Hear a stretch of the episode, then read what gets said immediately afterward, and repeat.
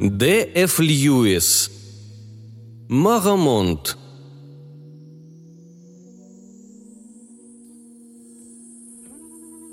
Спал я крепко.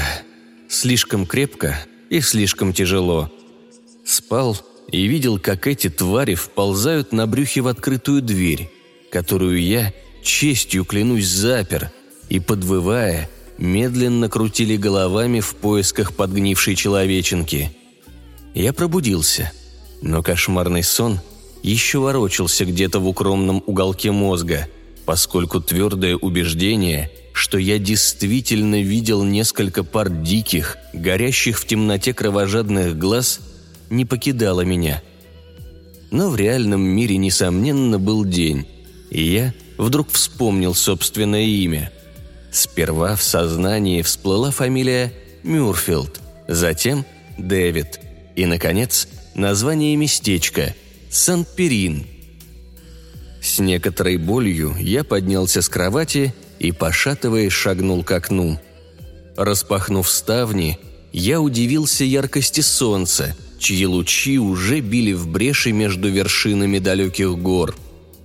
Так или иначе, все вроде бы было в норме – Впрочем, я никак не мог понять, отчего моя возлюбленная, Мариана, отдыхает в другой комнате.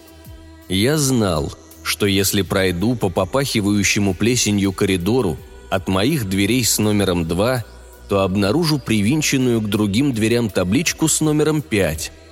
Те, кто спал между нами, эти невидимые безымянные персонажи, шумно ворочались в своих постелях. Я слышал их, пока крался мимо чужих комнат к пятому номеру. На лестничной площадке было темно.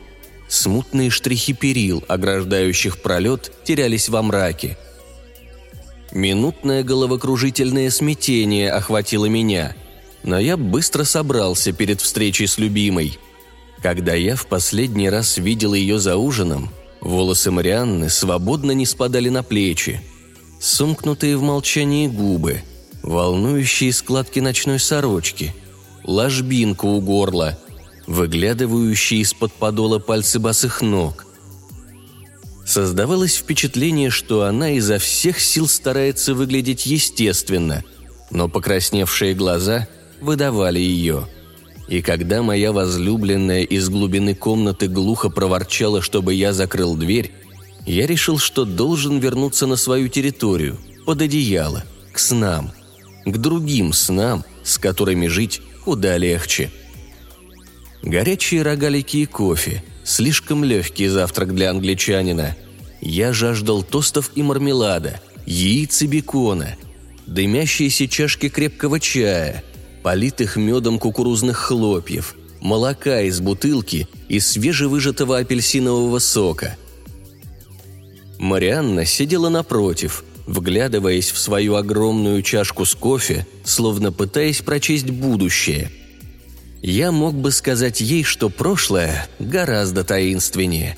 Мог, но не сказал. Не знаю, замечал ли я прежде, но глаза ее были совершенно белыми, с яркими, пронзительно-коричневыми крохотными пятнышками радужек, напоминающими атомы под микроскопом – и если у большинства моих знакомых глаза действительно являлись зеркалом души, эти обманчивые точки не позволяли прочесть ничего. Всегда выходило так, что это она добиралась сквозь мои глаза до самых глубин моей сущности, оставляя меня проигравшим. «Куда отправимся сегодня?» Она словно к стене обращалась. «Думаю, стоит воспользоваться солнечным деньком и махнуть на пляж», «Не знаю. Почему бы просто не остаться тут? Почитать? Или еще что-нибудь?»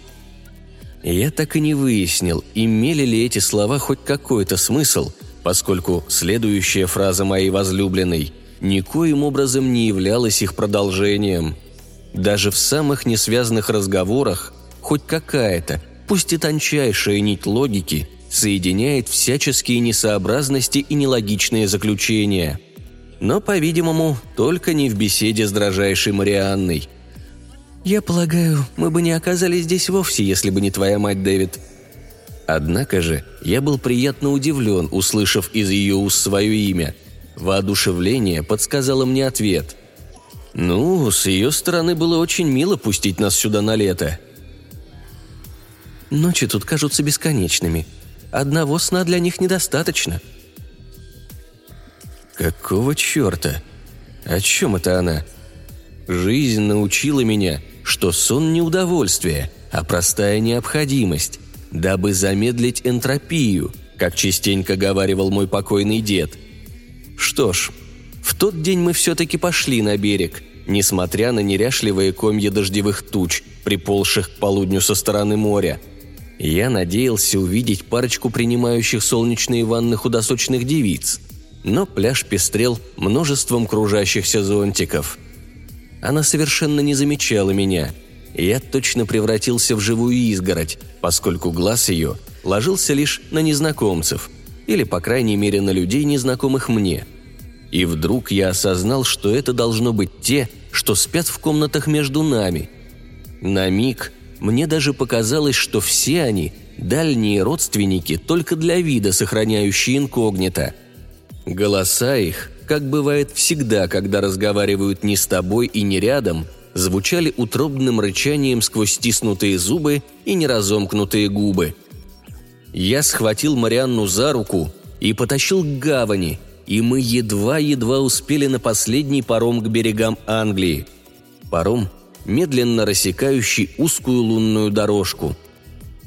Когда же нас вновь настигла ночь, мы обнаружили, что наши каюты расположены на разных палубах. Осознание, что плывем мы не туда, пришло слишком поздно. Марианна крепко обняла меня. Даже ее глаза не могли утаить страха – и мы остались бодрствовать этой, возможно, бесконечной, ночью, даже не заглянув в наши каюты, окликая друг друга по именам, пытаясь не забыть их, стараясь не выказывать никаких эмоций, чтобы не дать нашим спутникам повод выбраться из их укрытий.